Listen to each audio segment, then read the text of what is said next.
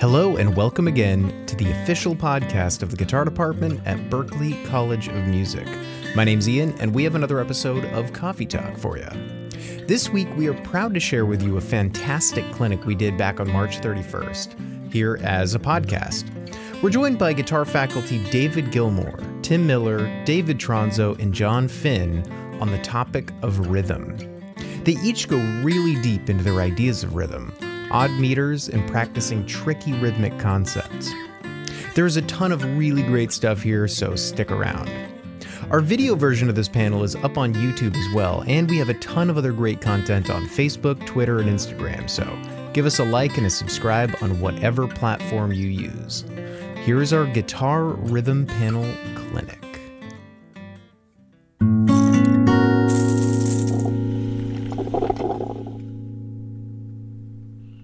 Welcome to all of you who are joining us. Um, I'm Kim Perlak. I'm the chair of the guitar department. And we're really thrilled to bring you this panel. It's the second in our series, which we think is so important, called Performance Ear Training for Guitarists. Um, we've got um, four incredible faculty members with us today, and Cheryl Bailey, who's our assistant chair. So I want to introduce Cheryl first. Hey, Cheryl, how are you? Hey, everybody. Thanks for coming. This is going to be a great um, session. Yeah. A lot to learn. So our four faculty members who are joining Cheryl and I um, are the faculty who teach the class called PSGT 365, which is Advanced Guitar Performance. Traditionally, for students who are getting to a very high level of, of checking of their performance skills. A lot of performance majors take the class, although it is open to many um, of you who would like to take it. And um, some of you may remember that it used to be curated by Mick Goodrick. So as Mick retired, um, Tim, David Tronzo, David Gilmore, and John have taken over in their own way. And so we thought this would be a great way for them to talk about a really essential topic in um, guitar playing and music in general, which is your approach to rhythm.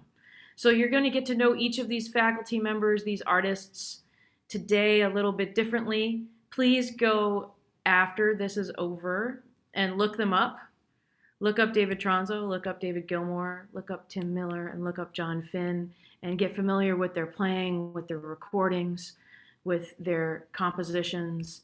And I think you'll find a lot of things in there to keep learning from. So thank you all for being here. Thanks to four of you for being here. Um, we're going to start out um, by asking each person just to talk about your general approach to rhythm in your playing and in your teaching, just maybe even from an overview perspective. Uh, so Tim Miller, would you like to start? Just give us a like a three minute perspective on where you're coming from with rhythm. Sure. From a teaching perspective, I I would say I I generally like to identify what I would consider to be the three things that cause timing problems, um, and I like to go over that with my students, and we we see where they are with those three things. And the first one would be your internal concept, I would call it, and that's your ability to sing rhythms. So, you know, your ability to sing along with recordings and sing exact rhythms with duration and dynamics, um, and and be able to sing along with a metronome, you know, accurate rhythms. The next thing, um, well, the thing I've found is that if if someone is unable to sing rhythms, they're usually unable to to play them. I found that in my experience for myself and for my students. So singing is the first component for me. The next thing is is kind of technical, and it's uh, do we have the ability to actually play a rhythm, uh, you know, with our hands, you know, on the instrument? Because sometimes there are certain shapes and there are certain uh, situations. Perhaps it's uh, you know a melodic line, perhaps it's a uh, finger uh, picking pattern. Depending on the shape of the line and the way it's played, do we have the technique to be able to play that rhythm accurately because that's the next thing in my opinion that causes time problems is just a technical problem so can you hear it can you sing it can you technically play it and then the third thing that we usually go over is you know are you able to keep your focus on listening to what you are playing and what you are playing with. So, are you playing with another guitar player? Are you playing with a metronome? Are you playing with a drummer? Are you playing along with a recording? Are you able to keep your focus on your own playing and what you're playing with? And are you able to keep that focus um, kind of strong enough so that you can determine whether you are playing accurately with that? And a lot of times, since we tend to delete things around us, you know, when, like, for example, if you're talking to someone in a crowd, you can speak to that person and focus on what they're saying and delete the other things around you. Oftentimes in music, if we're having a technical problem, or what we do is we delete the listening. And so we have to be able to maintain the focus so that our, our internal concept can flow uh, we have the technical ability to play the certain passage, and we're listening for any problems that are happening in the moment. I think those three things are um, the three essential elements that typically cause time problems, and I tend to work on those with my students. That was perfect. And you know, Tim Miller doesn't have a time problem because I just want to say that we said we're going to try for three minutes and that was exactly a three minute answer. I don't know if you meant for that to happen, but I, I had it took me a second to hit stop, and it was like three oh, three on the dot. So Tim Miller, he practices his time. He is aware of his time. That's amazing. Thank you, Tim. Yeah. Um, David Tronzo, what about you? What what do you think of it as your general approach? I think that following Tim Miller's act is going to be very difficult. That's the first thing that I'm going to say. Um, uh, my approach. So it's a couple of things. First of all, I just want students to understand that there are, you know, in the world of rhythm, there's a very wide range of things that are just in common practice, and we're going to approach them from different angles. And, you know, in a kind of a boiled down way, there's notatable rhythms and various kinds of ways that we notate, but you know, I'm referring mostly to standard notation rhythms. And then there's non-notatable or ways of interpreting even notated stuff, right? So we start with the notated rhythms, and I have these exercises, you know, that are like uh, I have a, uh, you know, uh, we'll talk about this probably more later, but this um, a 16th note workout uh, with all these different groups and breakups of 16th notes so they can really dial in. Uh, we might use just modes of scales or something to practice these. There's a variety of ways we can do it depending on the, you know, the comfortable, comfort, comfort level of the student. Um, there's a triplet version of this. So we're counting, we're tapping, we're playing, we're singing, um, and we can start it and go as slow as we need to the tempos are always slow. I recommend that we work at 60 or less on the metronome for this stuff, uh, which I did as a function of practice for um, an enormously long time. Like I, I live under 60 on the metronome in my practice regimen uh, now for, you know, over 40 years. I practice down in between 40 and 20 sometimes, and sometimes below 20. Um, but we work on notatable rhythms, and then we might work on, you know, like identifying what those are in music we're hearing. Could be rhythm patterns in, you know, comping or rhythm guitar. Could be melodies, and you know, this is tied into be, being able to maybe sight read rhythms. Uh, and then once we get into that whole area of rhythm that is not necessarily notatable or things we do to rhythms feel wise, that, you know, and there's a lot of music in the world that does not notate and the whole idea of pulse versus metronomic tempo and whatever. Um, we can get into that from all kinds of standpoints. Dance, the whole world of dance, music for dance, and you know modern dance and stuff involves a whole nother sense of time. World music of different kinds, different cultures, right? Uh, but I always want to stress to students that rhythm is the first principle of music.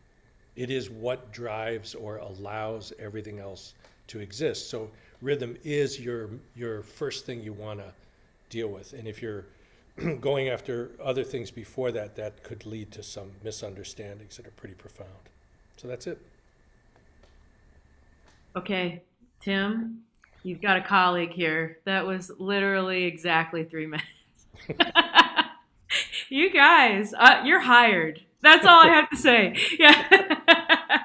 Not to pressure. I'm sure the others will do just as well. But uh, David Gilmore, what about you? What's your. The bar is set high now. I don't know if I'm Let me cheat and put a timer on here. No, um, um, yeah, well, first I'll, just talk about my I don't know concept. Uh, concept. My my my belief is you know rhythm, as, as Dave Tronzo said, is is the really the primary element that people connect to first. It seems you know even before melody and harmony, um, and so there's just so many different um, cultures and it's expressed in so many different ways and people feel it in so many different ways. Um, and so for me you know i grew up listening to all types of music. Um, i tended to gravitate toward music that had a very strong rhythmic uh, drive to it like r&b funk music and later on jazz and things like that and I don't know if it's you know what came first, the chicken or the egg, but basically that listening to that music has developed helped me develop a so-called strong sense of rhythm. At least I think I have a strong sense of rhythm listening to that music. It has a it has a drive, um, and I've noticed you know uh, through experience that people who listen to other types of music have a different rhythmic sensibility. So it's a matter of first of all, being aware of the different types of uh, how people interpret rhythm and understanding it and respecting it. And when it comes to playing together, um, that's where we need to learn how to uh, find a, a, common ground. And that's where things start to uh, develop in terms of issues like at school. So uh, I do work with, you know, feeling uh, subdivisions based off a 16th note uh, upbeats. Um, as Dave said, like I, I, work on the metronome like at 50 and below, and try to uh, have an empty measure and try to develop the physical relationship of rhythm to the body because that's really where it, where it's coming from. You kind of have to be your own human metronome uh, to get a, a, steady time feel, which is only one aspect of of rhythm. But um, so yeah, so we can you know talk about that uh, further in detail. How was that? Three minutes? That was you got thirty. You could go for thirty seconds more. I, feel like, I feel like Joe Biden. You know, he like always ended his. Uh, his no. but we respect a person who who feels like they found the ending. So like if, that's totally great. That's say. part of improvisation is what I've learned from you guys. So there you go. That's great. Um, Jonathan, what are your thoughts about this, about your general approach to rhythm?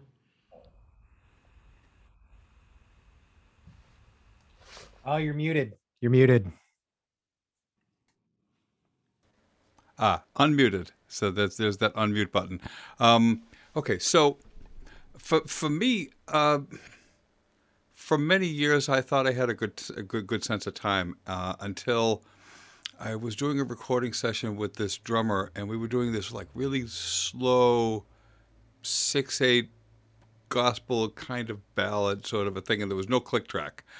Uh, and, and and my job was to just kind of hit the two and four, which kind of which which kind of goes to what everybody's been saying about practicing to a slower metronome, um, which I'm I'm a big fan of that. So so what was amazing was was that we didn't play those tracks to to a click track, yet we did two or three different takes of the same tune, and the drummer was able to bring every take to within a tenth of a second in terms of length for each take, uh, which was amazing. And then, you know, I asked him later how he did that, and what he was telling me what that what he does is he subdivides every beat down to the smallest increment he can think of. So years later, I worked with another drummer uh, who was coming up with similar results. We, we were, this time we were playing to a click track, and when he was playing with the click track, you could not hear the click at all. So he was a guy who was just playing, driving the truck straight down the middle of the road, right?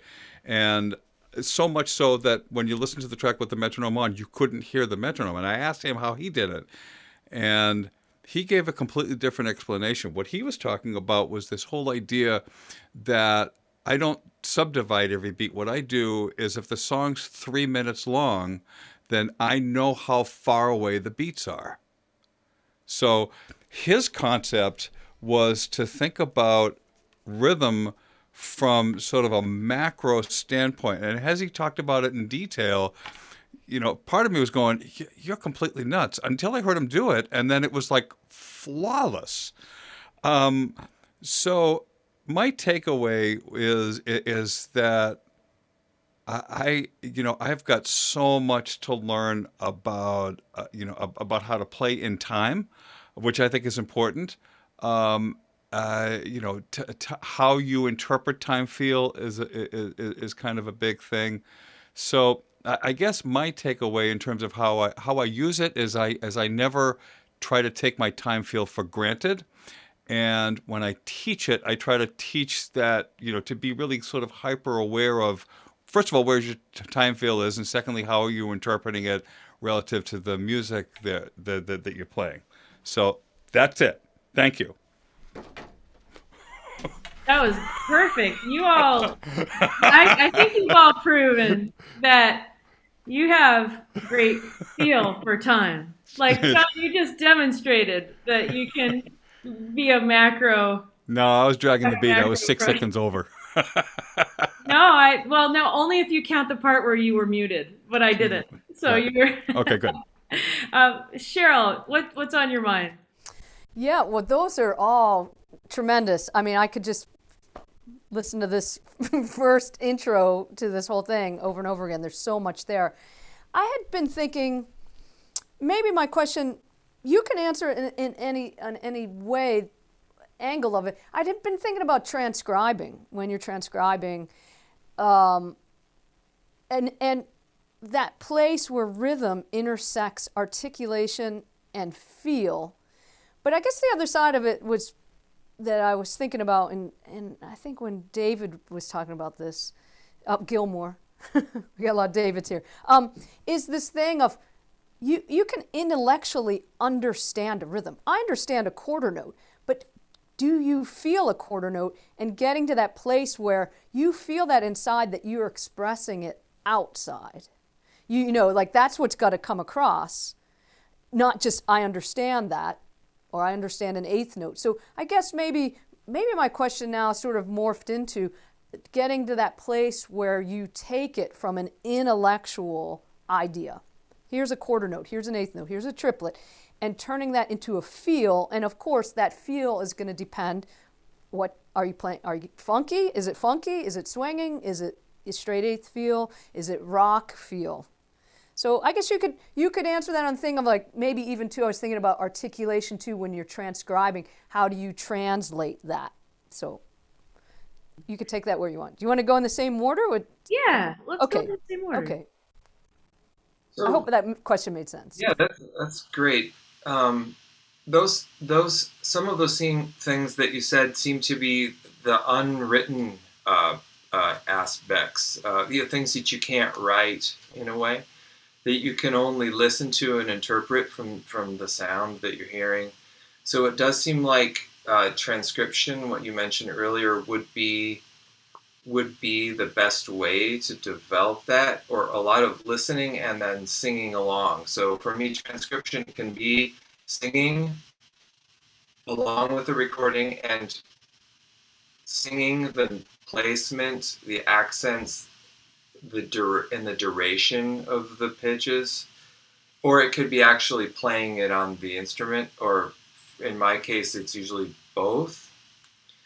Um, but I think that um, since you typically can't or wouldn't write, you don't typically, like you said, when you have an eighth note, you don't typically write the duration of that eighth note you know what I mean, in written music. And you don't typically, you can write an accent, but you just can't really get those things on paper. So for me, it's where, where the listening comes in in full force. And I think in order to develop it, I think basically you have to copy it. Uh, because how else would you get an accent in a language or a time feel in a style of music other than listening, absorbing, and then starting to focus on I would just I would focus on the placement of the note. Is it behind the beat? Is it right on the beat? Is it kind of pushing, you know? Is it, it where is it? You know what I mean? And certain styles have different ways that you know different note placement. I would also I would also check out the accent of the notes, like what notes are accented, you know, what notes are and, and a lot of times I focus on accents, but the other side of that, which is what notes are like sort of ducked down. So sometimes the quiet dynamics for me are more important than the actual loud dynamics. You can play loud on any instrument, but it's actually not that easy to play quiet on an instrument. So I feel like I feel like I'm when I'm dealing with this where the accents I'm kind of dealing where with where the the quiet accents are almost more than the loud accents. Um, and then I feel I feel like after the dynamics accents thing and the placement are kind of I kind of know what's happening there. Then duration is also very important to the feel um, because the the length of the note, like where it stops, is like does the note stop in time? Usually, with people with really good time, I find that the end of the note is usually in time not just the beginning of the note. So duration to me comes into play. So those elements, I think, if you put them all together and you you make it a, a whole thing, I think that can be like your doorway into sort of a deeper understanding of feel. That's great. Thank you, Tim. Um, what about David Tronzo? Well, there was so much in what Tim said that's right on the money. The first thing I'm going to say about myself, though, is that I did not, and to this day do not transcribe. I have never done that. I have never transcribed on paper anything. But what I did do was similar to what Tim was talking about, and I'm sure other people have done this, is I not only listened and played along sometimes with things that I was listening to, but I would listen and then I would play uh, solo or with other musicians, and I would do and I would do a version of what I took in. And I looked at all of the phrases, for example, if we're talking about linear stuff or even comping things, I would look at it uh, from a standpoint of like everything's gestural. So a phrase length has this gestural architecture. It's got a it's got a lot of uh, information in there, dynamics, attacks, we talk about this thing in um, when I, uh, you know, in our courses, the seven parameters of sound, and one of the parameters of sound that you have to become, you know, attuned to as a musician is uh, the envelope of a note, for example. envelope has uh, an attack at the front and a release at the end, and a sustain in the middle, and a decay, right? And the attack, a lot of guitar players pay attention to attack, but they don't often pay attention to release. And this is very significant. But like if I was listening, you know, because if I was listening, for example, to Ornette Coleman records, and I wanted to sort of, in a way, I guess I was trying to imitate what they were doing. I was trying to find out the ideas, find out the way it felt, and all this stuff. I would just try to do the a gestural version of it, you know, with pitches that I would define. I was also very defiant. I said, I'm not going to copy these lines. I'm going to come up with my version. I thought very at a young age, like Someday I will stand next to this person if I'm lucky. What do I want to sound like? Because I certainly don't want to sound like them, you know? And so I would say, why, you know, I would think about their rhythms and what they were doing. Like, what, what was its impact? The rhythms are tied to why you're saying what you're saying. Uh, an exercise I was given very early as a suggestion um, because I didn't have a lot of guitar lessons until I was way along, you know. Um, an exercise was um, take a recorded speech and then play the speech right? So play the language. Take a recorded language. You know we do this with singers all the time. We try to play like the singers sing maybe or whatever you know um, the other the third thing i'll say is uh, uh, the guitar is the guitar. We have to look at what the guitar does and what it can do. And it, I'm not going to imitate a horn or a violin or a piano. uh, in the same way. I'm not going for that. I'm going to look at what the guitar does. Uh, and then I'll close by saying that uh, uh, it became apparent to me, especially in the studio, that the beat, a beat, is a large surface. it has a top, it has a front, and it has a back, you know, and in different styles, like, you know, lean into the back or lean in front or in a phrase, you know, push the front, lean the back or whatever. It, it's all about this thing where there's layers of actual independent time and rhythm going on very subtly. So, you know, we'd have to take that in almost like in its entirety, or I did anyways, uh, through my body, basically. Thanks. Yeah, that's amazing. I think what we're going to find with all these answers is there's so many things that intersect. And then for those of you who are listening, in the next section moving forward, these guys are going to break down for you how you can practice different things. So just take in the whole and then we'll get specific as we go. So that being said, David Gilmore, what do you think about this topic?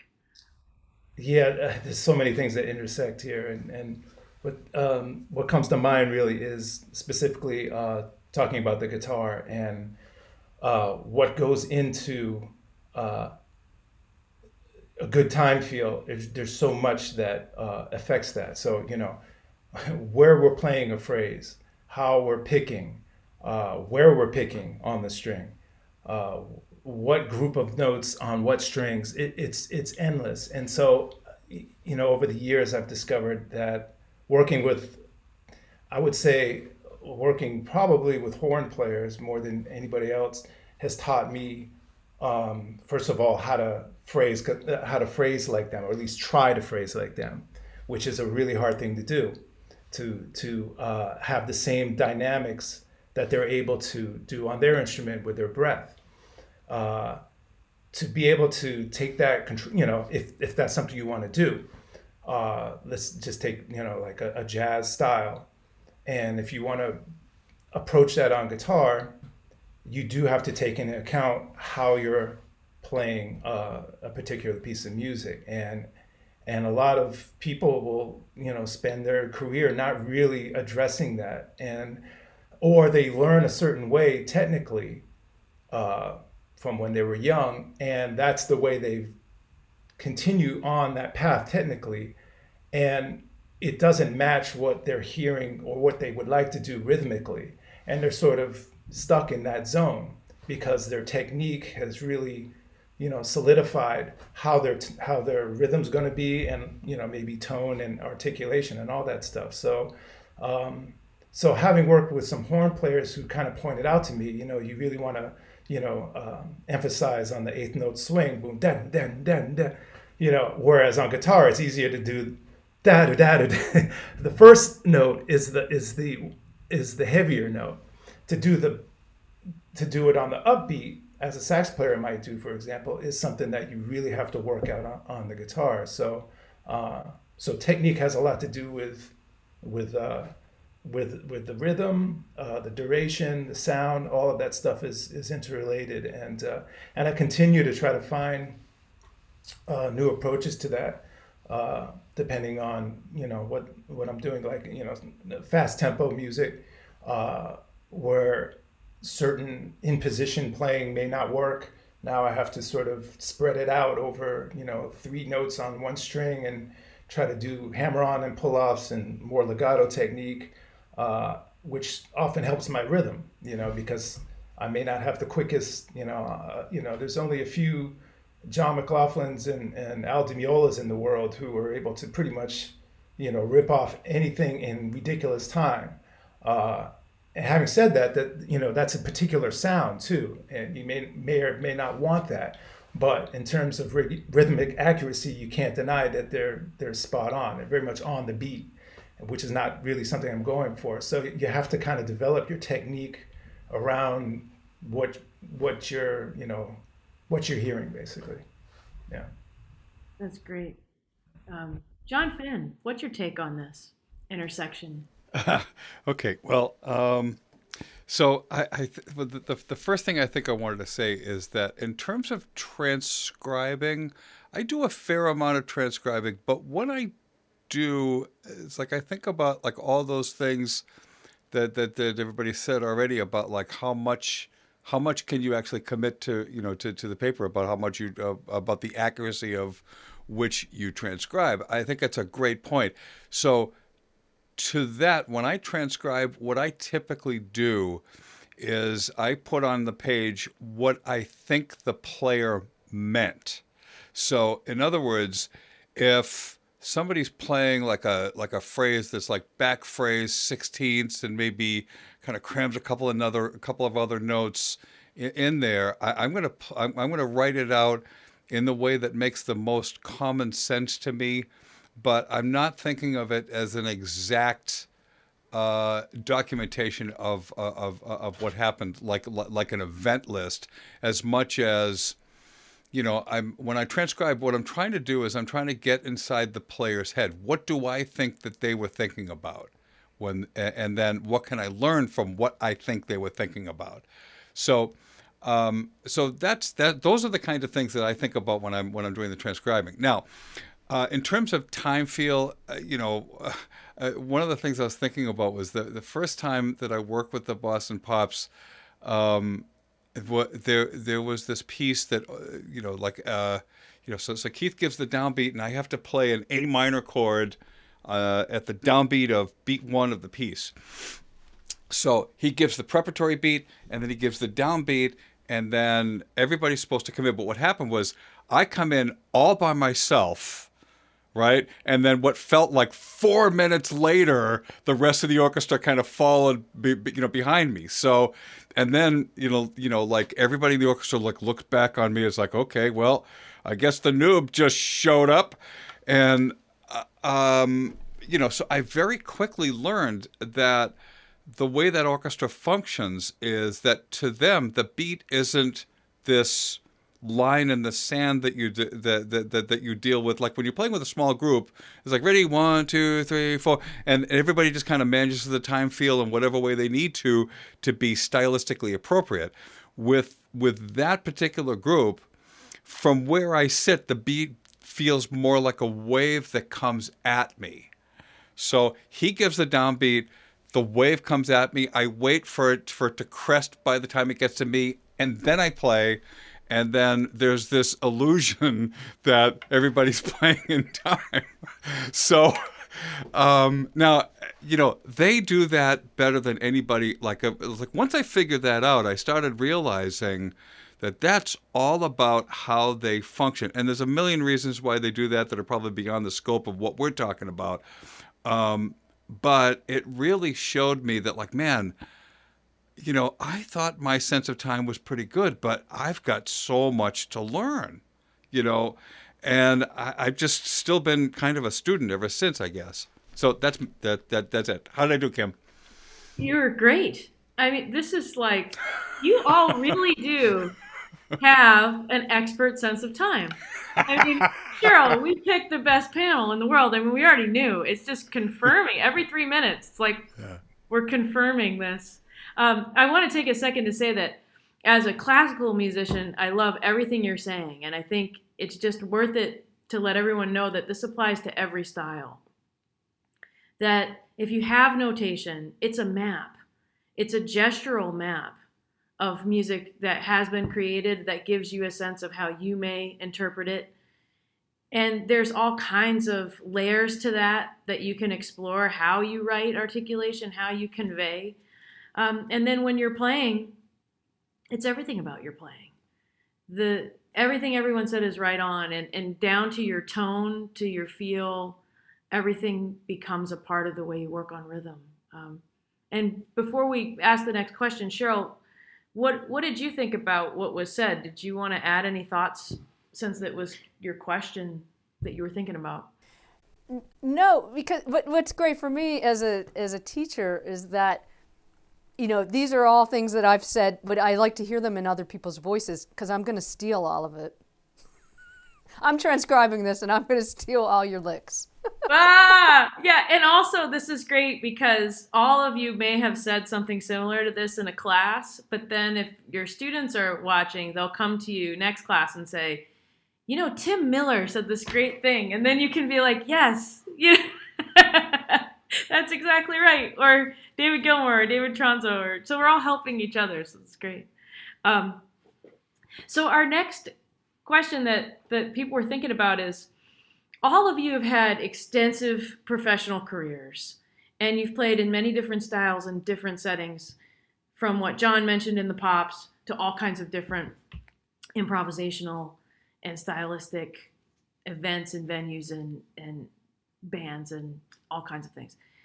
Was there a moment that sticks out to each of you in which you said, you know, I have to, this is going to change my perspective on time?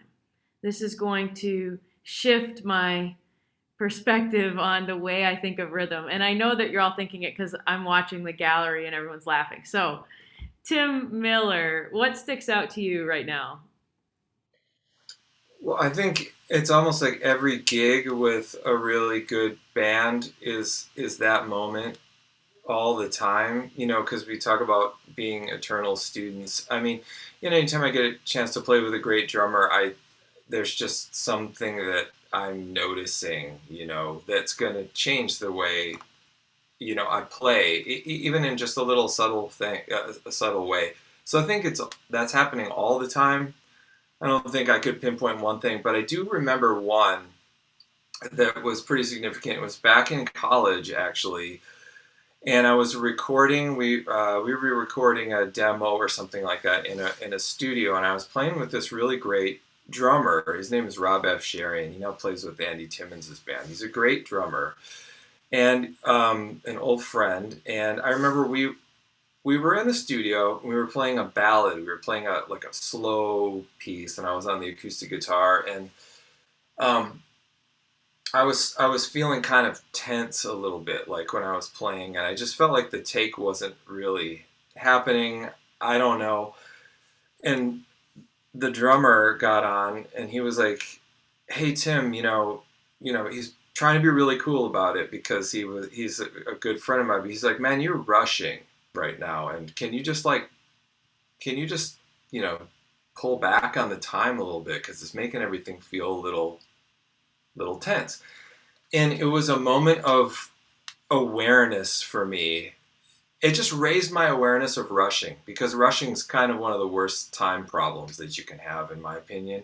And so, this guy who's a good friend, who also I respected highly, who had really great time, he's like, "Man, you're rushing," you know. Like, and it was um, it was just a moment of realization that this is something that I need to focus more on and ever since then it just it just kind of heightened my awareness and it was something that moving forward i always thought about that that studio date where i got called out for my rushing and you know every time that i start to rush i can now feel it I, it's like I, I like I have a self awareness enough to know that I'm rushing. Like here it comes again. Just like relax. Let's pull it back. You know that kind of thing. So, uh, think that's the one I remember the most because it's affected me my whole career so far.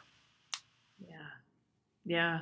Wow, that's a good story. That it's amazing that you internalized it to that point. And that's possible to internalize that awareness so you can benefit from it as you move forward.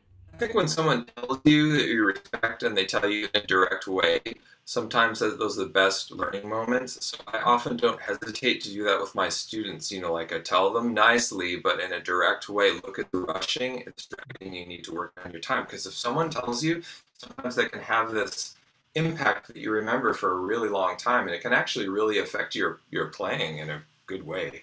Yeah, that's great. Um, David Tronzo, what pops up for you? Well, the first thing is this thing that Tim was uh, talking about where you know i'm looking at this panel for example i'm thinking of our colleagues and you know everybody that's on this.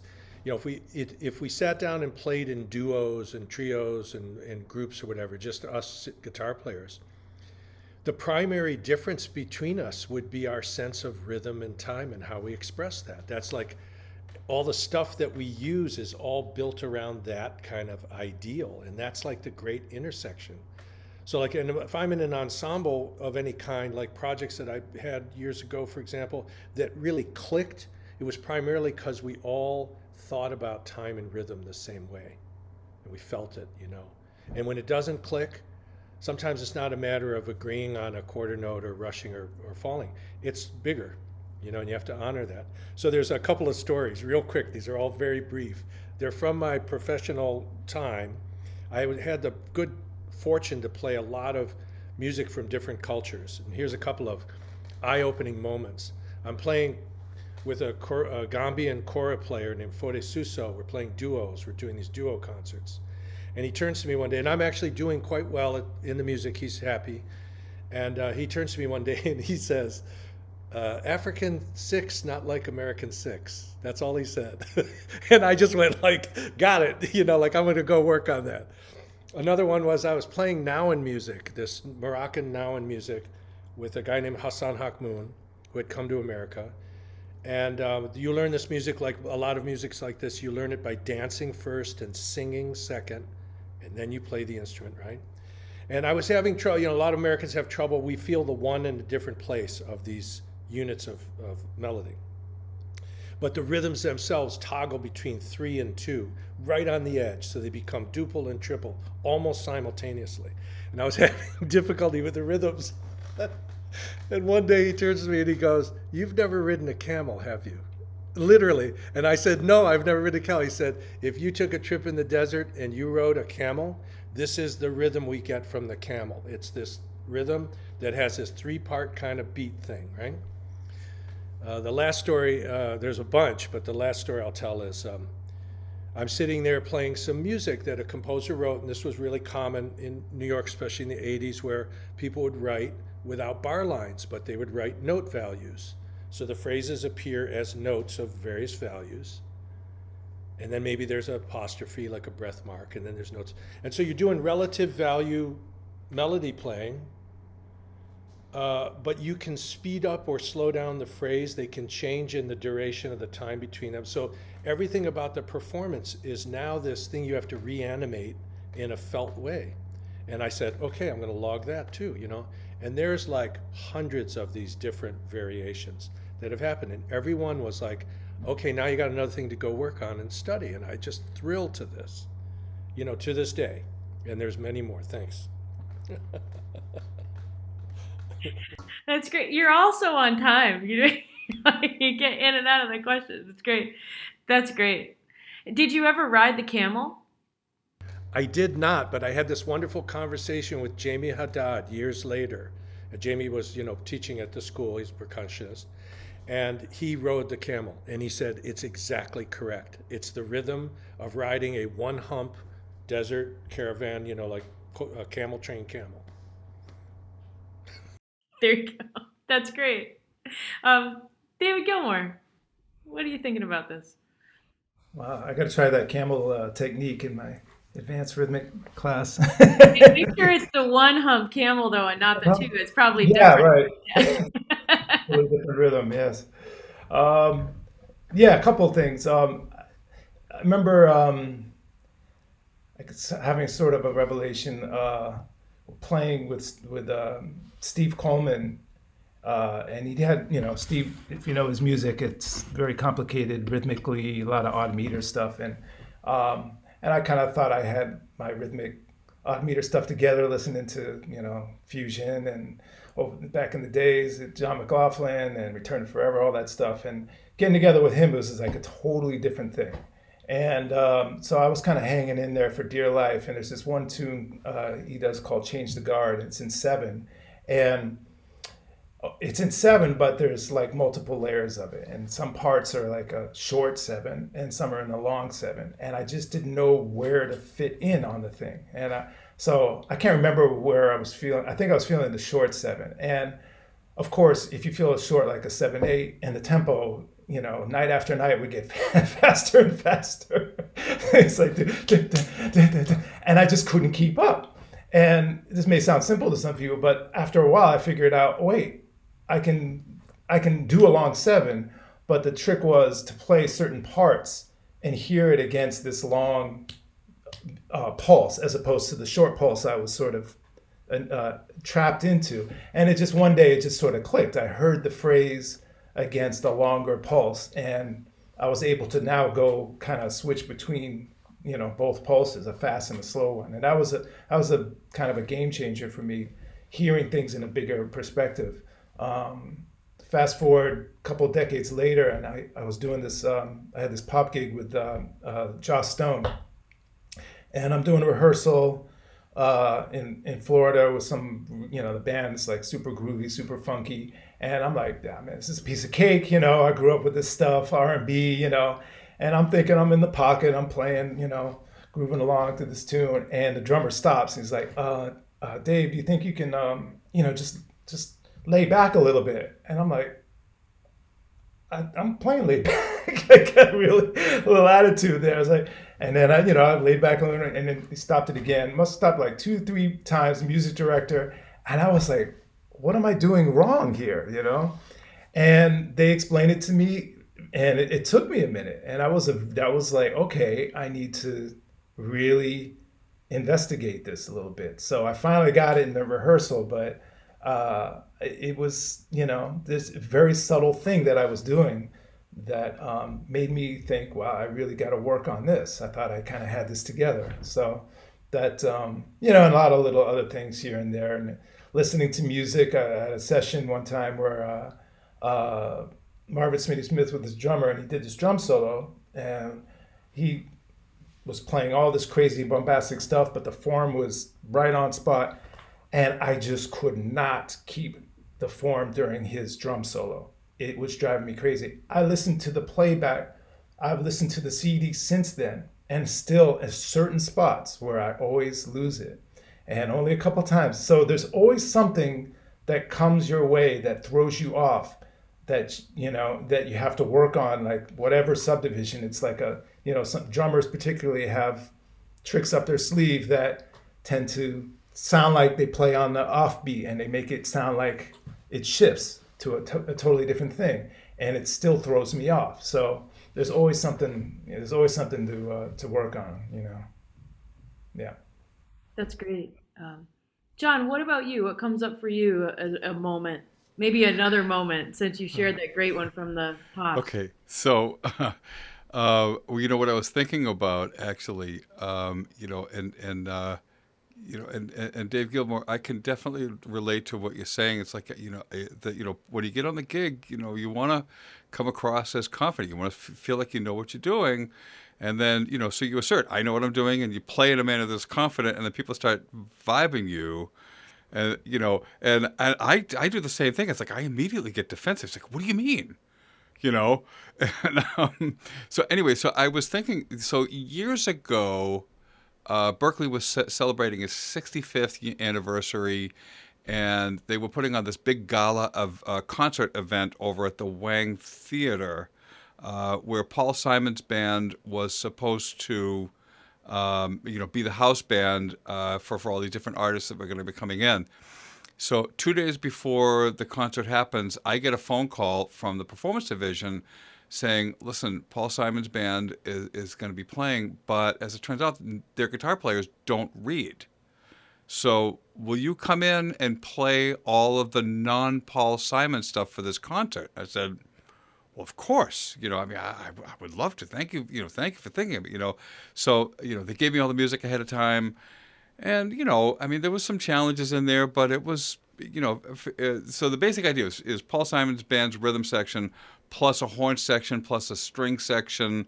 Those are all Berklee students, so that's kind kind of the setup. And then, um, so the drummer was uh, uh, the, the, the the drummer was Steve Gadd. Bass player was Abraham Laboriel, Abraham Laboriel, which from that era were two of my favorite bass player and drummer rhythm section combinations ever. So for me, it was like ridiculous getting the chance to, to, to play with them. And so anyway, so we're we're at the rehearsal, and, and most of the things are going fine.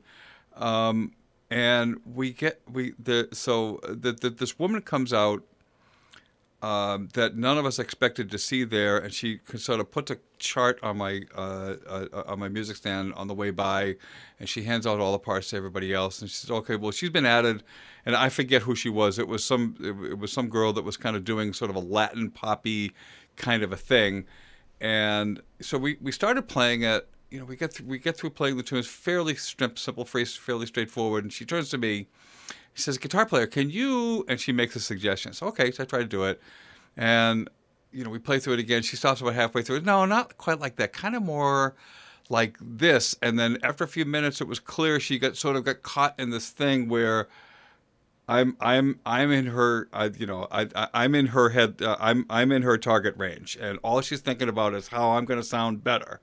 And of course, I'm playing in front of all these people and I'm trying to not be an idiot, you know, and uh, you know, it's just starting to feel like worse and worse as this going west. So Steve Gadd stands up and he says, "Hey, can I talk to him for a second? And she says, "Yeah, sure." So he turns around to me so that she couldn't see. He turns the glasses upside down and says, You've been a musician your whole life. You've played with a lot of vocalists, you've played with a lot of musicians, you know what you're doing, you know how to do this. So, what I want you to do is, I want you to listen to what we're doing and find something that sounds good with that.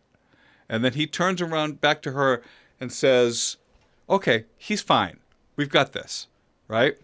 So I, you know, and what that did for me was it just sort of forced me to just kind of play maybe a third or less of what I was originally doing, and then just spend most of my energy listening to what everybody else was doing, and then just trying to add and contribute to that, and just relax and play the music, which is something I'd forgotten how to do in that moment. Okay, so you know, we get through the piece, and then she turns around to Steve and says, "Thank you, Steve." but man, I you know I have to thank him too because it was exactly the right way to handle that situation. You know, so uh, for me, in terms of in, ter- in terms of time feel, the lesson I got out of that was just, you know, listen to the way, listen to what's happening with the music, and then find something that sounds good with that. And how you frame your time feel is a big part of that. So that's it. That's great. I, I want to follow up with Tim and David Tronzo because um, both David Gilmore and John Finn mentioned they had two, a couple different stories that talked about music that has complexity, right? That has a certain amount of rhythmic complexity and the kind of issues that can come up there. And then um, John and David Gilmore, you also brought up, you know, I think it's very common for a lot of people to feel like, well, music is feel based if it's like a funk tuner or blues tuner, then it then there's a simplicity there, but it's really not true, correct? I mean, it's really a complexity of a different type.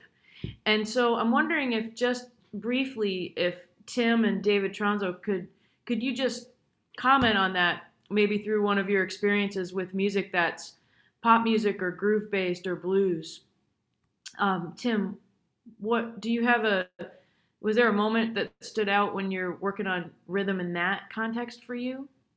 Um, I mean, I'm I'm always if I get into a situation that's complex, which sometimes happens, and maybe let's say I got into a situation was a little over my head complexity wise, where I, uh, yeah, wasn't sure what was going to happen or what I should do, I've learned to um, I've learned to simplify my playing and not worry. I've tried to. Let's just say that I've tried to focus on playing as little as possible to make the music sound good. If I feel like I'm in a situation where it could go the wrong way and I could start, you know, you know, I could start things could start happening that I don't want to happen musically. So I I do I do consciously work on that to where if I'm in a situation just like calm down, play simple, play simple rhythms, simple melodies, and play only what the music needs. Um, now, if I were in a situation where I was totally free and I felt like I could really open up and do whatever I wanted to, it'd be a slightly different story. But I think sometimes we have to develop skills to pull back and say, okay, what does this play only what it needs? Because then you can still sound good in the moment and you can still make good music that people can enjoy, but you won't have that kind of stress of trying to sort of deal with it in a way that you're unable to in the moment. So, um, that that's what I could add with that. I mean, uh, I think that what John said was was amazing. Just that that that moment where you learn that skill. I think that's that's a that's a pretty cool thing to think about. Hopefully, everybody has that moment where they learn that skill because it can help you in your career. I think in a lot of different situations. David Tronzo, what about you? Uh, is there something that struck you when you were playing like pop and blues and or a music that was more um, maybe feel based? Yeah, I mean, it's interesting. There's a lot to this, so there's no hard and fast things. But what Tim was mentioning is absolutely right, and and and, and John and David touched on this. You know, like you have to kind of consider the bigger picture, like you're, or you know, it, it's basically like orchestration, and you can fit into anything with very little stuff.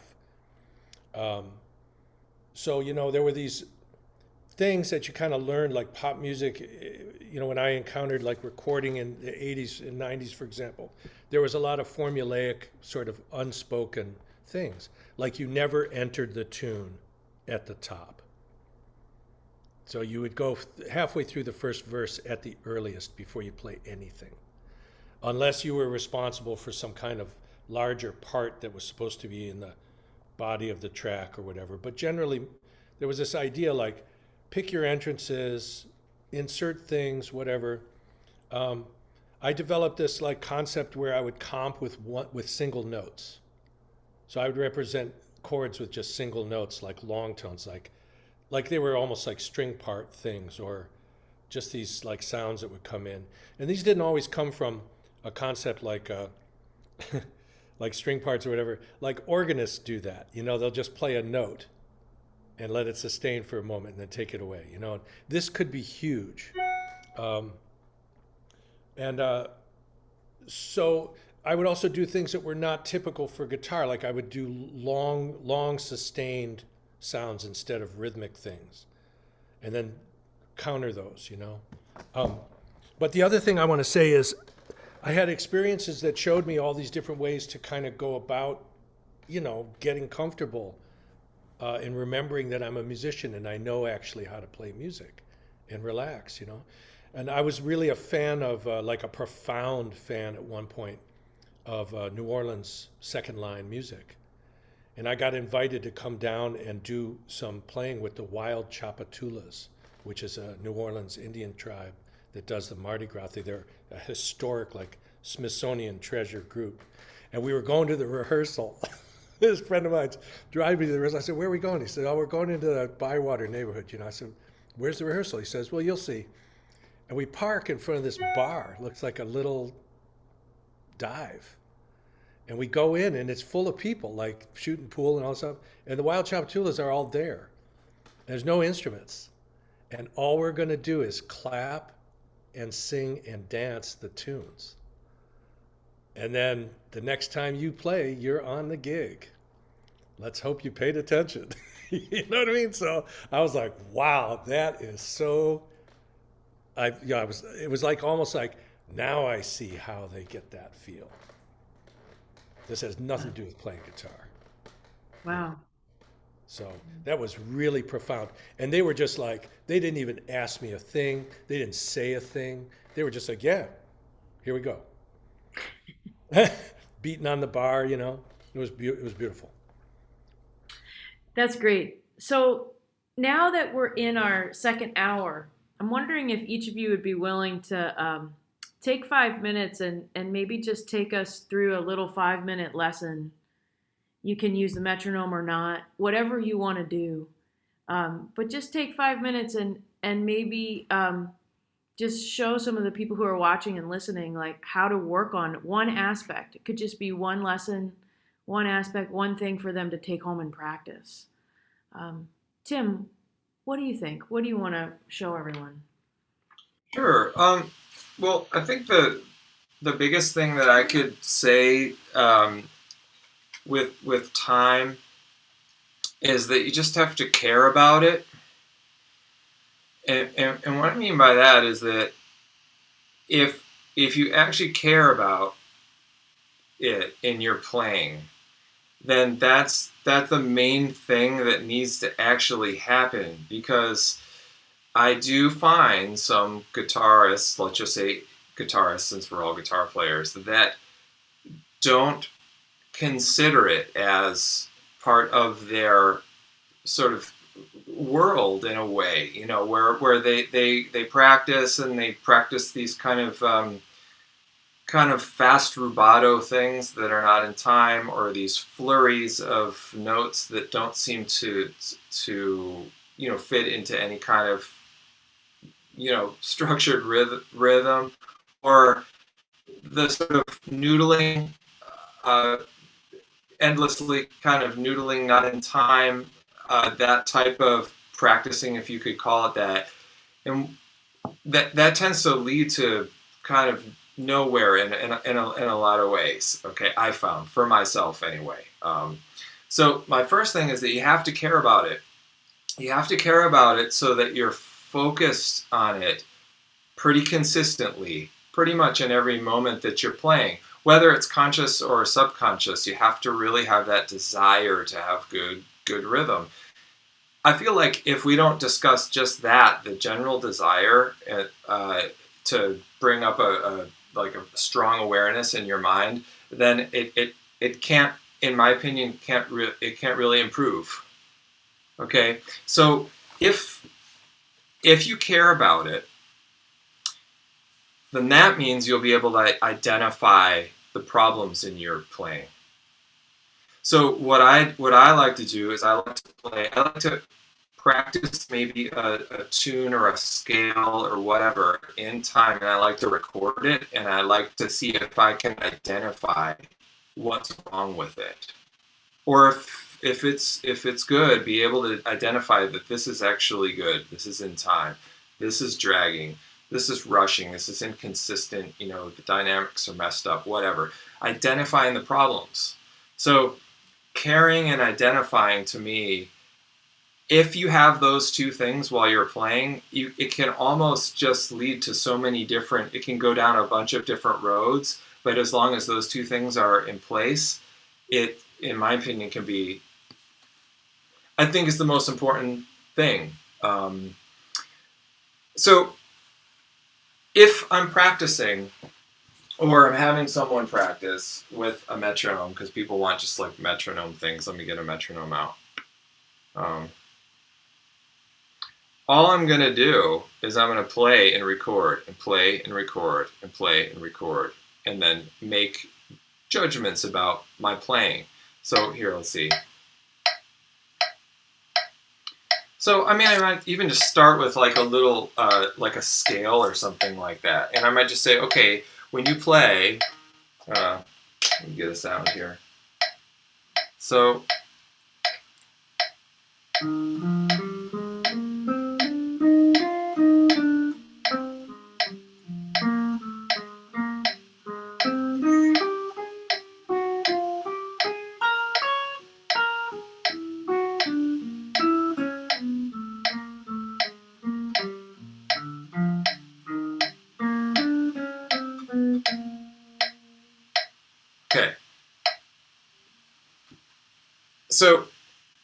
I might record myself playing something like that, like some lines or in a scale or some sort of musical phrase that hopefully makes sense, not just random things. And then I'll and then I'll record it and I'll listen back and try to notice something wrong with it.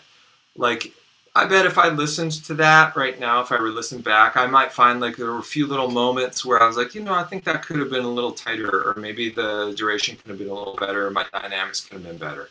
Okay, so right there, that was a little bit of an improvised line. Okay, but we could take this into any anything that you're doing. Let's say you're learning the melody to a song, you're a comping pattern of whatever it is. It doesn't matter if you're a classical player, you're playing a rock tune, you're playing a jazz melody, whatever record it with a metronome. And since you care, and since you're able to identify problems in your playing, that whole thing creates this kind of like loop of practicing. And um, awareness is the key, I think.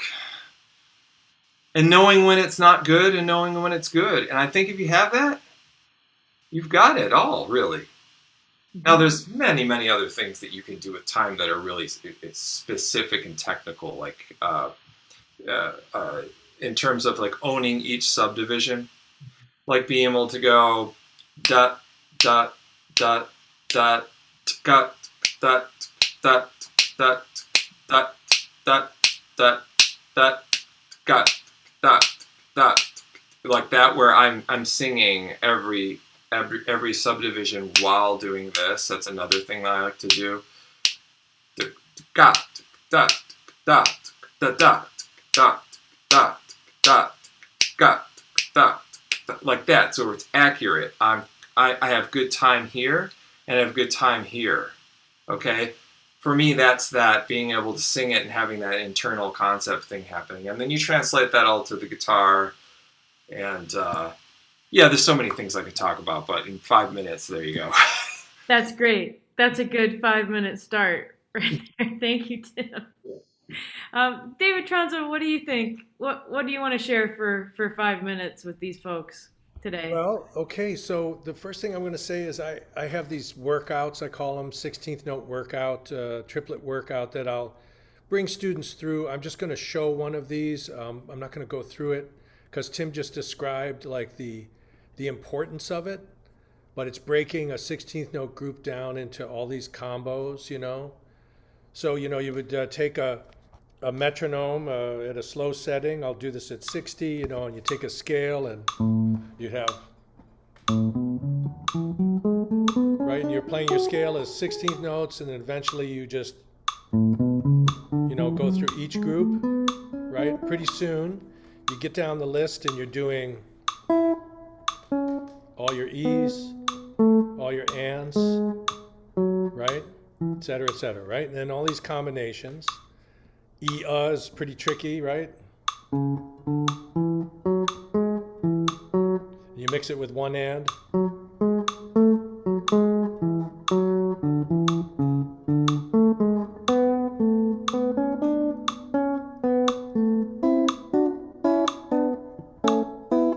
Right, so then you can use them quarterly and whatnot. And we go through this very slowly, very methodically, maybe even just a couple of subdivisions a week. But the real thing that I discovered was critical was this. It goes in a category of things I call super fundamentals.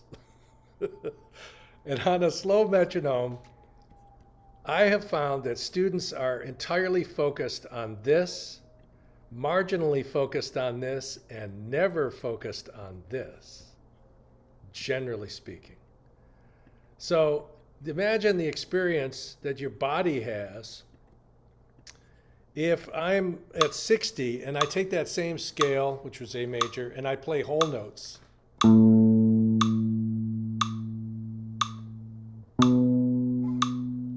Now I realize how beat the how big the beat is. Then I have to breathe and relax. There's a lot of time to meet yourself in there in between those notes. but the cool thing is this, right? You live at whole notes for a while. And when you go to half notes, an interesting thing happens. The energy level goes up in a way in your sense of the music. So when you get to quarter notes, you realize like energetically the music has really shifted gears. And you get to eighth notes.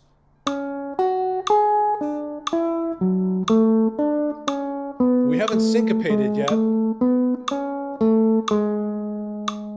you go back to whole notes. Right? And they, you really develop this sense of like the grounded nature of the of the half and whole notes. And then if you want to get into syncopation, sometimes before we get into like crazy stuff, I'll just say, what if you play your whole notes on and?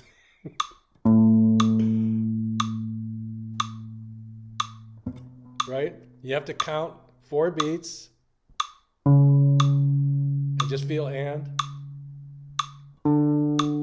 Or E.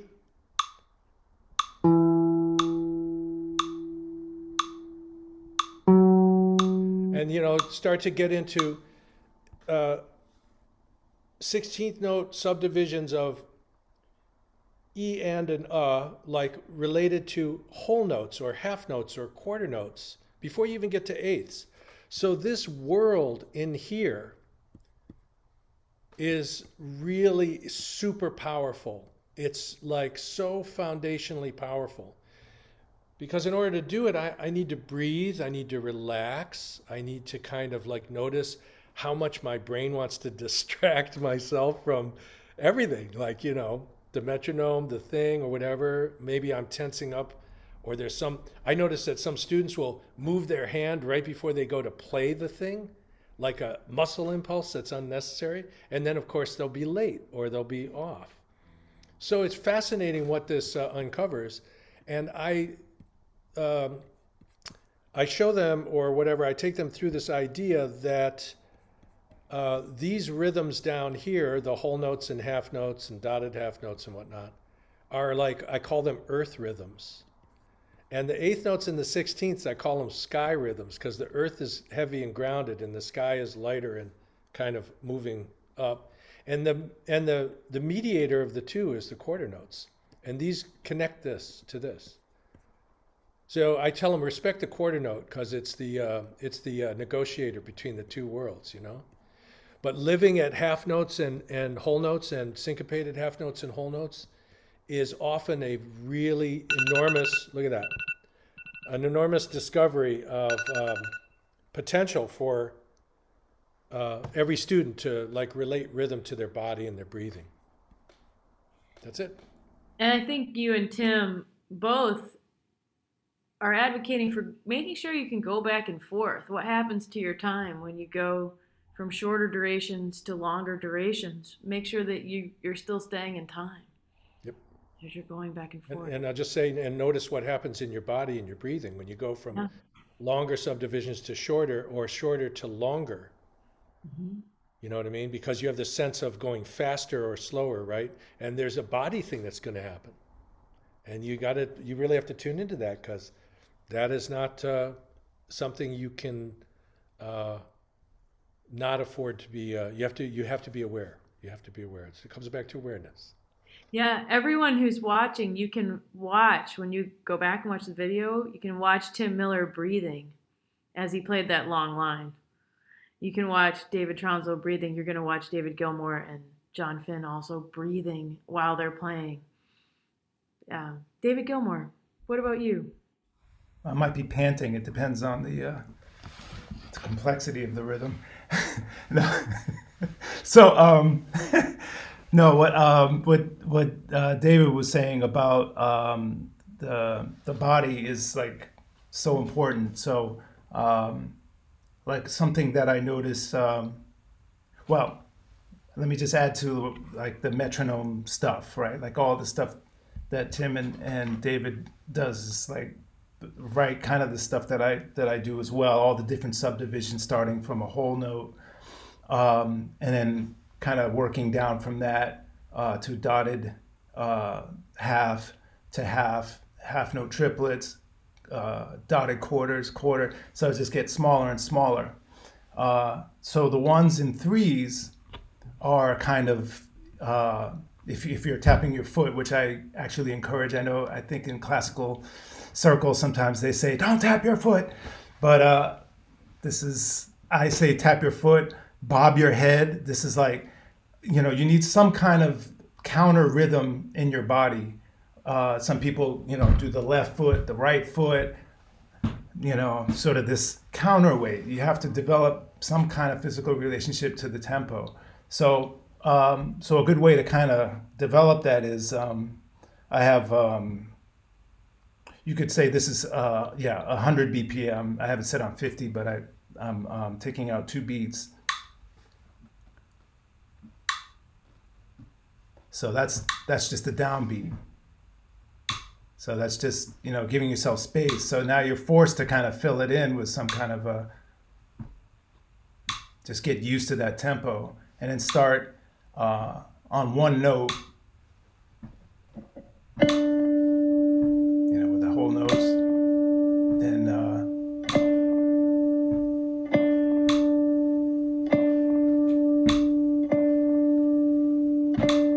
Tap your foot to the downbeat and see where it comes back. Because it's uh, you know what you want to do is is is have the relationship of this against that. Uh, so uh, and then just work your way down from there. Uh,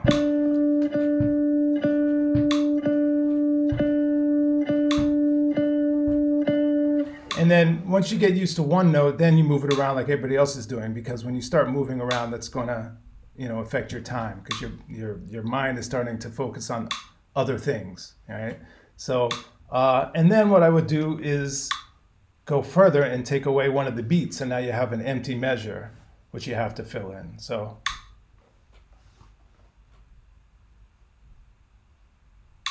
And have to wait a little bit to get it in your system. Don't look at the metronome. Start with half uh, whole notes.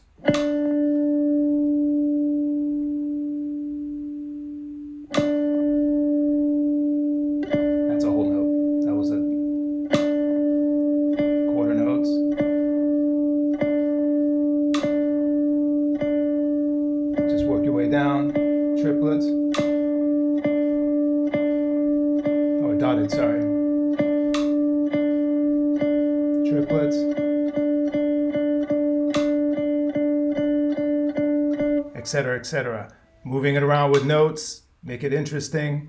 Um, play a tune with that, you just have a downbeat every measure. You know, make it fun, make it interesting, vary it, come up with your own exercises, uh, come up with some tunes like. Um, uh, uh, you know, Monk's Evidence is like a good example of stuff that's on the upbeat, you know. So uh, those are all eighth note upbeats. So if I have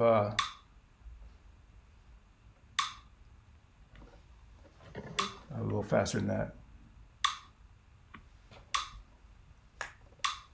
swing note upbeat, up, up, up, So, up.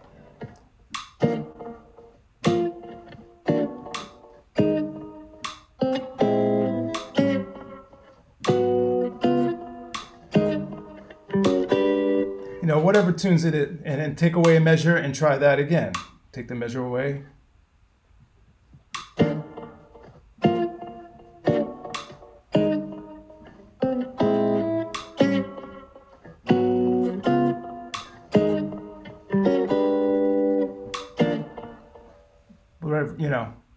Vary, make it interesting. Uh, I will say one one other thing that the upbeats 16th note is the thing that gets everybody. You know, it's that's so.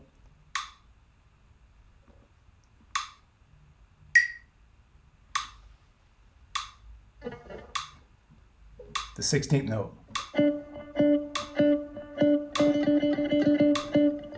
So whatever physical thing you have to do, if you have to, you know, the upstroke.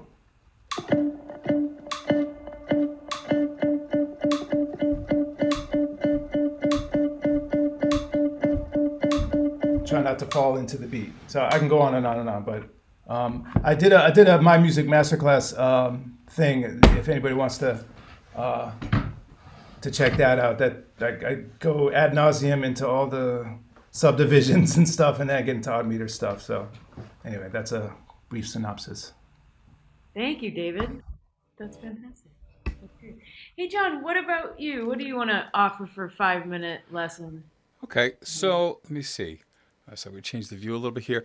So um, one of the, uh, okay, so so so the the the, the, first thing, uh, one of the things I like to do when I'm practicing for sense of time, uh, is you know assuming the kind of things that I'm going to be practicing. Uh, so in this case, I'm going to be setting the metronome to 50 beats uh, a a minute, and uh, I'm gonna I'm gonna have the metronome clicking for two and four.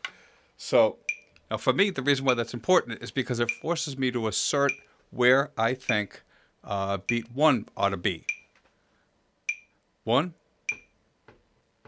one, one,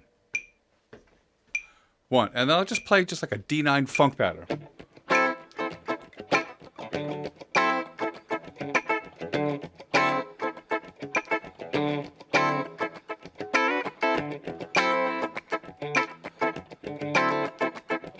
Now, my goal is to make the sound of the metronome disappear into what I'm doing, if I'm doing it correctly or the way I want it to sound.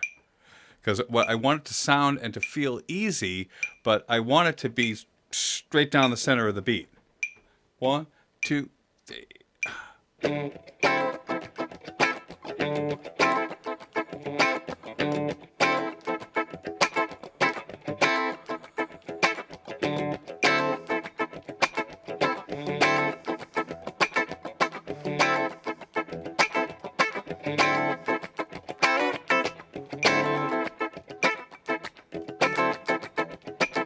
Now, my path to that ends up being that I have to just kind of really kind of force the issue and to listen and concentrate for a few minutes and then just relax into it. Now, when that happens, that's when I start threatening to be funky.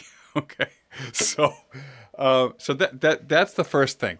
Um, the, this, the, here's another kind of similar exercise. Uh, let me see if I did this right. Oh, look, I did it right. Okay, so, um, so this is um, an F minor exercise. I'm, we're doing 16th notes in group of, uh, of three. So if I do this without a metronome, it sounds like this. I'm gonna go. Uh, uh I'm gonna go. Now you hear me do that for a few minutes, and it starts to sound like triplets, right? Now, if I count quarter, where the quarter note is against that, one, two, three, four, one, two, three, four, one, two, three, four, one. Okay, so the next thing I'm going to do is I'm going to add that two uh, metronome thing into it. Whoops, wrong metronome. Okay, so one, two, one, two, three. Here's the whole thing.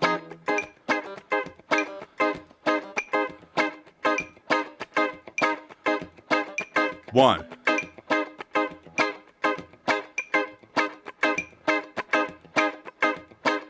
Now, what's also kind of interesting about that is that I can also take each of these uh, each of these measures and play the measure one at a time. So what I'm going to do is I'm going to take the first measure and just repeat it. One, two, three, four.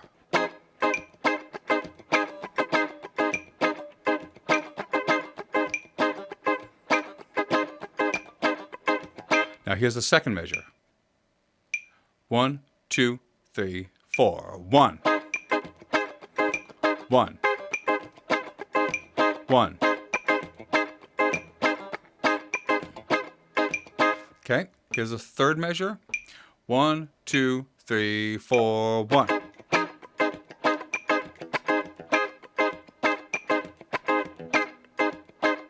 One. So the whole thing about putting the met, uh, having the metronome click on beat one um, while while I'm practicing uh, beats, cl- excuse me, having the metronome uh, click on beats two and four, is because it kind of forces me to assert where I think beat one is. Now, when you're developing your own internal sense of time, that's part of what it is. Is that however you're feeling the beat, um, you know, and in this case, I'm putting everything down the like straight down the center um, because I think that that's a just a if you if you can do that, then any variant of that I think is going to be a shorter distance. Um, you know, so uh, you know, and and a lot of styles, you know, like that Moroccan uh, six eight thing that uh, that Dave Tronzo was talking about earlier. I experienced a similar thing. I tried it. I still don't get it, but maybe someday. Um, but the point is, um, if I'm practicing with the metronome clicking two and four like that, I'm uh, that then I have to really sort of assert where I think it is, and that helped me develop my own internal sense of time. Then the next step is to just kind of relax into it and allow it to happen. So I've got way more stuff like that, but uh, probably more time than we have right now.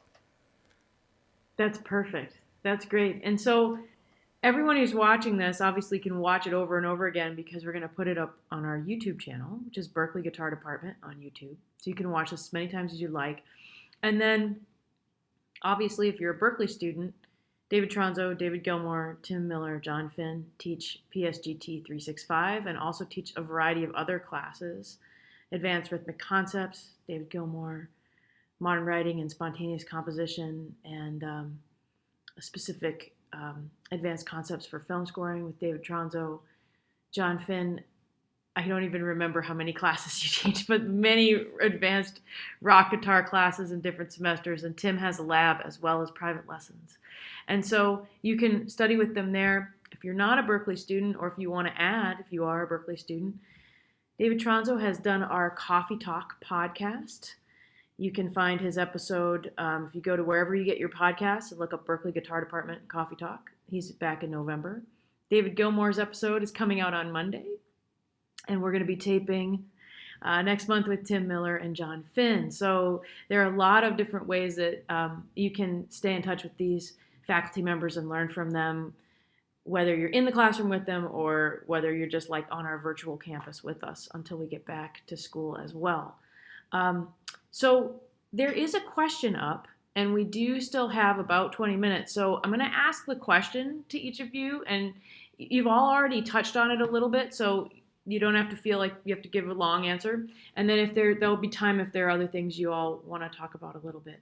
Um, and the question is from our friend Dan Mercury, who's a, an alum, and he says, um, "How do you go about using and practicing odd meters?" And he says intentionally. So um, I'm gonna go to. Uh, yeah, intentionally, not by accident. Um, I'm going to go to David Gilmore first this time, just because David, you have that class called Advanced Rhythmic Concepts, and I think you're known for this in your playing. So, could you jump in? I'm no, I'm known for being odd, yes, and and for playing odd meters, yes. Uh, yeah. So, um, well, okay. Um, I mentioned Steve Coleman earlier, so I learned a lot of this concept from Steve, uh, and there's something that uh, that we call the short long beat concept. Uh, and the way it works is basically uh, thinking of a clave or feeling a clave. And just like you tap your foot to 4 4 uh, or not, but you feel 4 4, right? Most people don't have to think 4 4. You shouldn't have to think 7 4 or 9 4 or whatever the, the meter is. Um, you have some kind of a clave or rhythmic uh, beat that you that you synchronize to. So let's say uh, something's in. Uh, actually, I can share something real quickly here.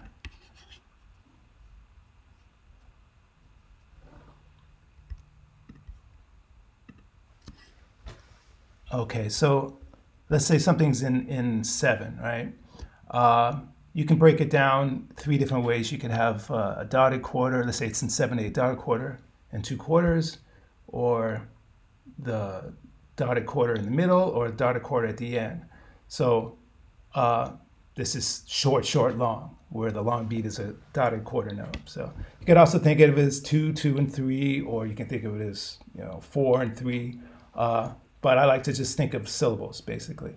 Uh, so I'll take this this rhythm, and I'll put it in my in my foot. I'll tap that as my as my clave, and I'll play simple rhythms over it. So like just, you know, I don't know if you can hear my foot or not, but anybody hear that? So I'll just, sorry. Now I'll take a seven note scale so it fits in with one measure. Play like one octave up and down. Okay. Uh, then I'll take, um, before I go into quarter notes, 16th notes would be the next subdivision that would be easier. So still keeping my foot. I don't know if you can hear it, but all right. So now I could also do like we were talking about upbeats uh, I'll just going through this quickly. I could take eighth notes and play this on the upbeat, so like on, on a on a sixteenth note, uh, the second sixteenth note. So, um, so that's on the beat, upbeat.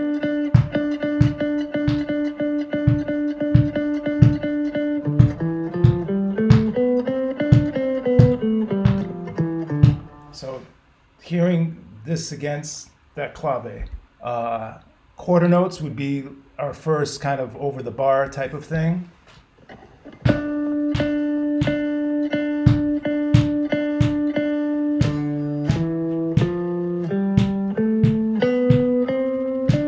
And you know, I'm not just tapping my foot, but I'm actually like bobbing my head to it and really like making this my clave. All right. Uh, so, and you know, from there, dotted dotted eighth notes. This is interesting. It's like a three measure thing.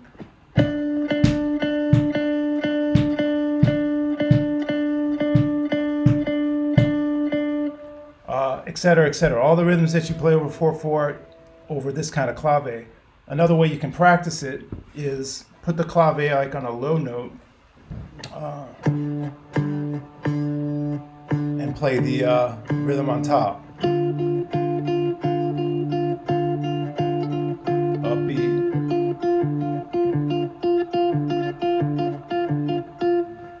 Like a like a Brazilian uh, samba in seven. All right, so you can practice any of those things uh, with the clave there. Uh, so that's that's like a beginning way to internalize seven, and then begin to work out things uh, so you can play over the bar and make it sound more natural, uh, so that it doesn't sound so metronomic. Like here's a bar seven, here's a bar seven, because that's usually what happens is when you know people they, they tend to frame things in one bar, and you don't do that in four four. So why would you do it in in seven or anything else? And then once that's a, a, a rhythm that's really solid, you don't need to tap your foot.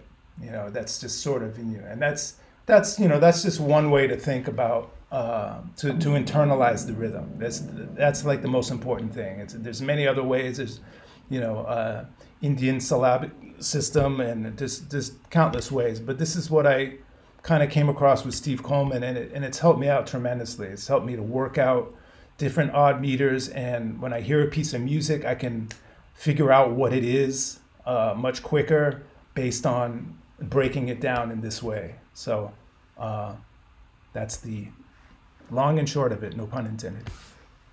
That's fantastic. Pun intended. Yes. Thank you, David. Um, so I think for the other three of you, if there's something else you'd like to share about um, odd time, that's fantastic. But if there's also something else you'd like to share about rhythm from your perspective, this would be a great time to do that as we're kind of wrapping up. So, um, Tim, do you have final thoughts? Think something else that you want to touch on? Um, well, I mean, just one kind of interesting thing that I do. I mean, this is kind of with the with the odd meter thing, but um, just a really quick thing that I learned from a bass player friend of mine one time that was really helpful, and I always remembered it. Was um, it's it's maybe a lot more simple than what David was just talking about because he just touched on a ton of amazing stuff. But this is this is something a little smaller than that, but I think good. Um, let's say you're you're working on five, okay, which is typically a pretty difficult rhythm, uh, you know, times for people to play in. I found, um, and it was for me too, and continues to be sometimes. Um, taking your hand, okay, and doing this. One, two, three, four, five, one, two, three, four, five, like making each beat into a finger, okay, and then like like maybe tapping your foot. Three four five. One two three four five. One two three four five. And then accenting the different uh, notes in there. So do that. Four five. Do that two three four five two three four five one that three four one two three four five one two three four five one two three four five one two three four five one two three four five three four five one two three four five that was really helpful for me because it was um, putting together you know your hand and your voice and your ability to accent and i felt like just having this whole thing working together was very helpful for me to understand five better because it had a physical thing and it also had like a singing thing together You could do it with seven. You could do one, two, three, four, one, two, three, or you know, you could one, two, one, two, one, two, three. You could do like that. One, two, three, four, one, two, three, one, two, one, two, one, two, three, and then say, okay, I want to see what what is it, what does it feel like if I act third note? Da, da, that was really helpful. And the hands keep you on track. Because I find when you're when you're beginning with odd meters, what happens is you're going to hear a lot of things in four, even if it's in five. You're going to convert it to four by accident.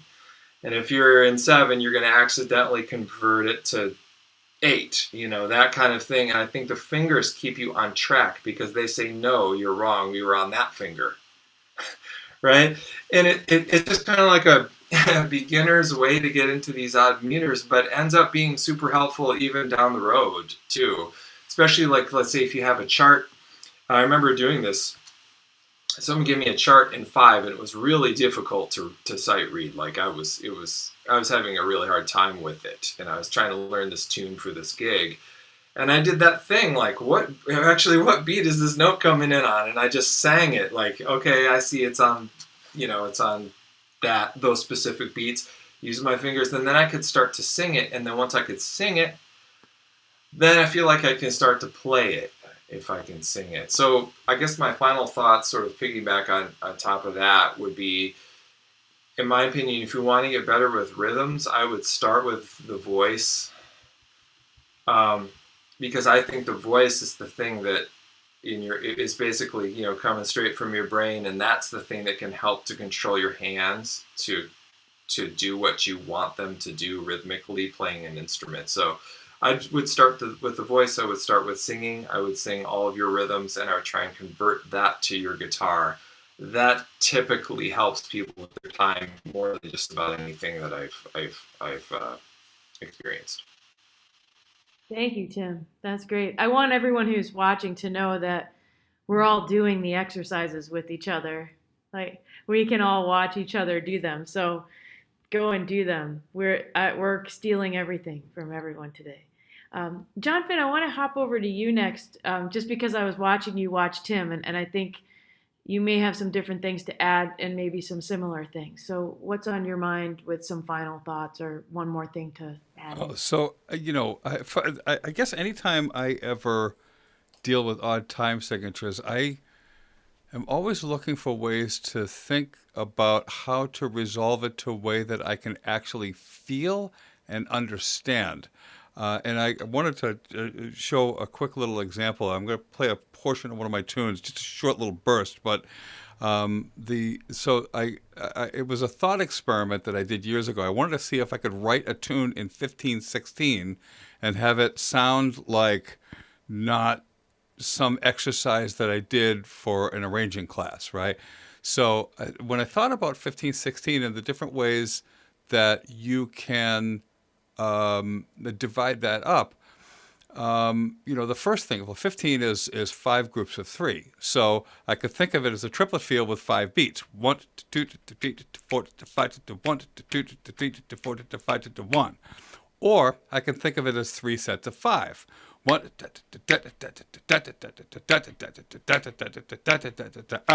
and then another way to think of it is 4 4 with a slightly shorter fourth beat sort of sort of uh, sort of alluding to what uh, what David Gilmore was was talking about, uh, but just you know maybe a slightly different way of thinking of it. So in other words, it's a quarter note, quarter note, quarter note, and then followed by a dotted eighth note.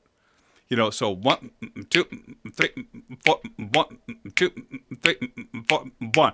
Now, if I frame it that way, then the, each subsequent downbeat can feel like a 16th note anticipation. Like if you're playing a 16th note groove and the drummer's doing 16 on anticipations, right? Right? So then what this is doing is is making that anticipation the downbeat.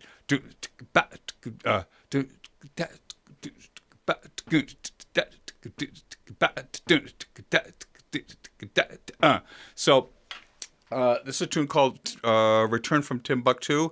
It's in 15, and all three uh, examples are shown in the piece. So I'm just going to play like a, a minute or less of it.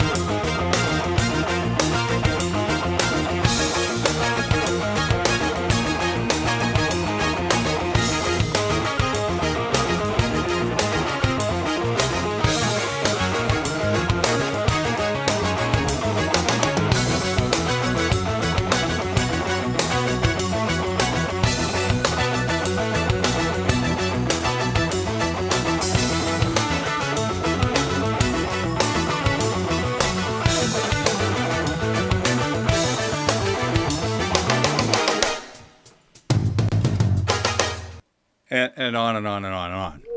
So, Smoking. yeah, thank you. So you know, but like I said, you know, so so one of the phrases is is that uh, f- you know four four with a short fourth beat is that that's basically what the drummer's playing. Uh, the synthesizer and later guitar was playing th- uh, five sets of three. One, two, three, four, five, one. Okay. Then the other one was playing three sets of five.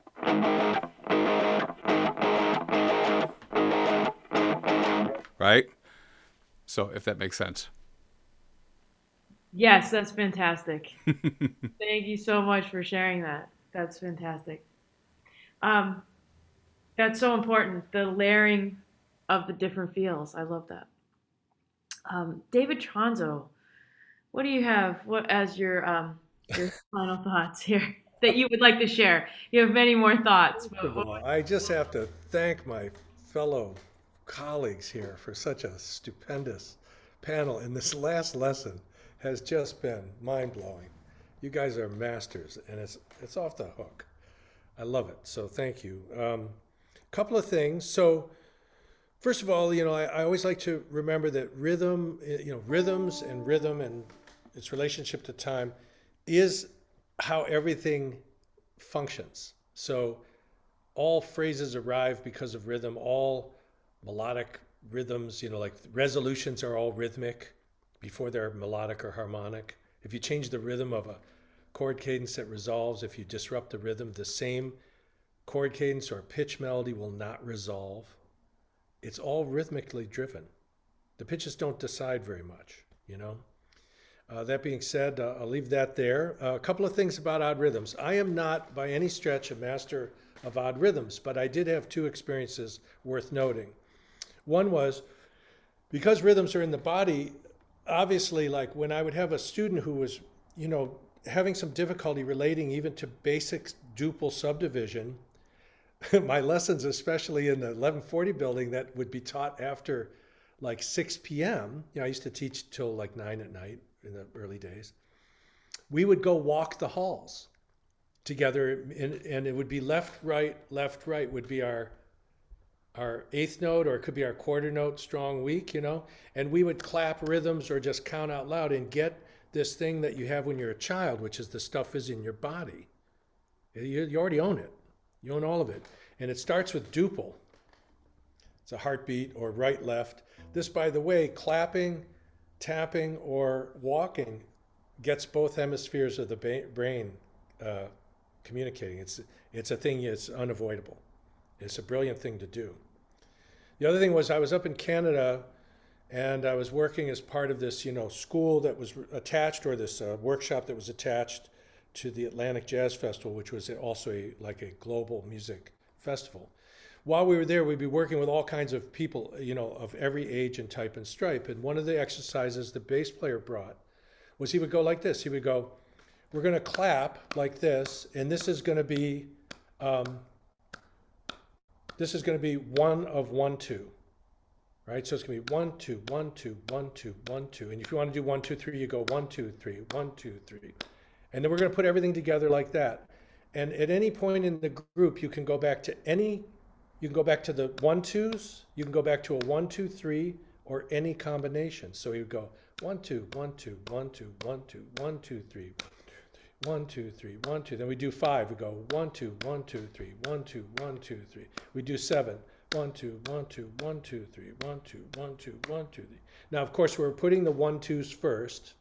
And David had that thing where, you know, you can move them around. But this kept it kind of simple for everybody. And then at any point during this little group interaction, anyone could go to any rhythm. So we might go like this: one, two, one, two, three, one, two, one, two, three, one, two, three, one, two, three, one, two, one, two, one, two, one, two, one, two, one, two, three, one, two, one, and the layering that would happen in a group of six or eight people, and they could we could slow it down. They could walk back and forth.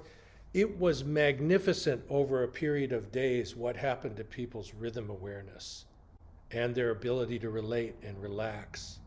Now, at the same festival, there was a very famous Romanian uh, gypsy group called Taraf de Haïdouks. Uh, they're unbelievable. And they were there, and there was a group there also of these young musicians from all the Balkan countries, like a collective, that did representation, representational versions of all the music of the Balkans, whereas Taraf de Haïdouks was Rom, Romanian Rom gypsy music. And the leader of the of the of the young group was asking the elder of Taraf about this tune. and he said, It's in seven, right?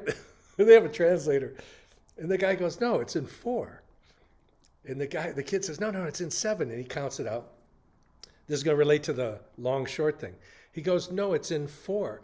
So a crude version of what they were talking about was the kid was saying it's uh, uh, uh uh, uh, uh, uh, uh, right, with some variation.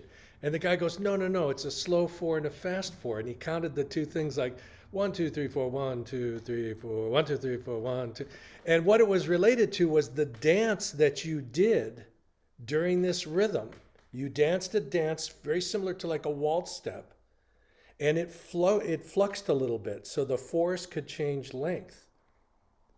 So if you put a metronome on, you were you were toast. But of course, if you put a metronome on during a Robert Johnson record, you're toast also. you know what I mean? Like within five seconds, it's on the back beat.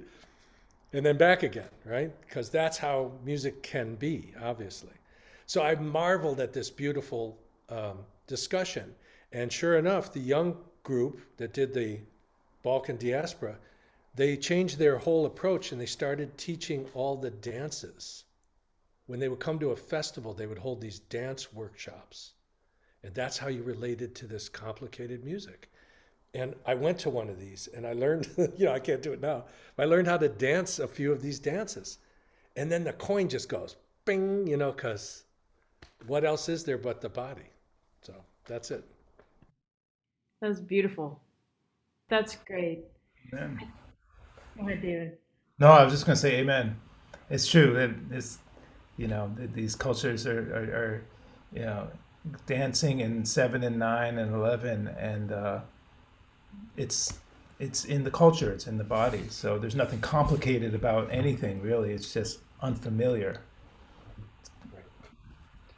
I I love that this conversation has come back around after these hours to just remind everyone about the holistic nature of rhythm. There's so many parts and there's so many layers and um, and yet it's a, a big topic that has holistic implications. And um, it's a really wonderful start. This has been an incredible panel. And i just want to thank everybody so much for being here. Um, remember if you're watching um, these four faculty members tim miller david gilmore david tronzo and john finn teach every semester in the guitar department. Some of them teach in the summer all of them teach in the fall and the spring you can study with them. You can also hear them interviewed on our department podcast, which is called Berklee Guitar Department Coffee Talk, wherever you get your podcasts. You can watch this as many times as you like on our YouTube channel. And there will be, there's a lot of other performances from all four of these musicians on our YouTube channel.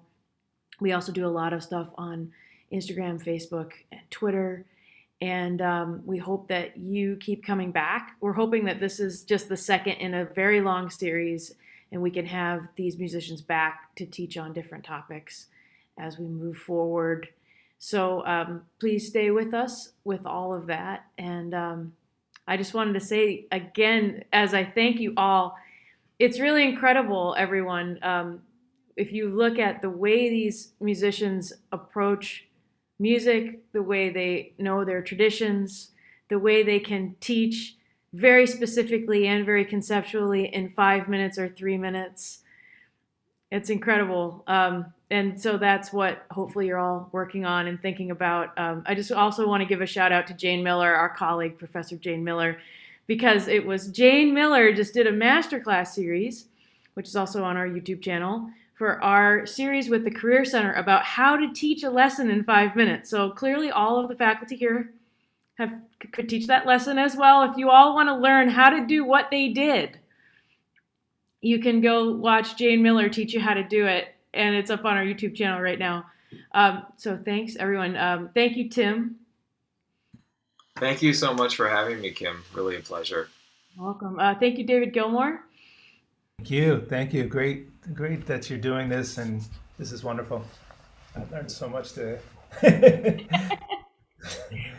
Thank you, David Tronzo. Thanks, Kim. Thanks, Cheryl and Ian and Ben. And thank you, my fellow colleagues, David Gilmore, Tim Miller, and John Finn. And thank you, John Finn. Uh, th- thank, th- thank you for putting on the, the Kim and Cheryl. Thank you for putting this on. Uh, Tim, Dave, uh, Dave, and uh, Dave. and Dave. and Dave. Dave. I've, I, you know, thank you. I'm going to be practicing for the next couple of years now. So thank you for that. This is awesome. Thanks. I appreciate that. So, panelists, hang around, and everybody else, thank you for joining us, and we'll see you next time. Everybody.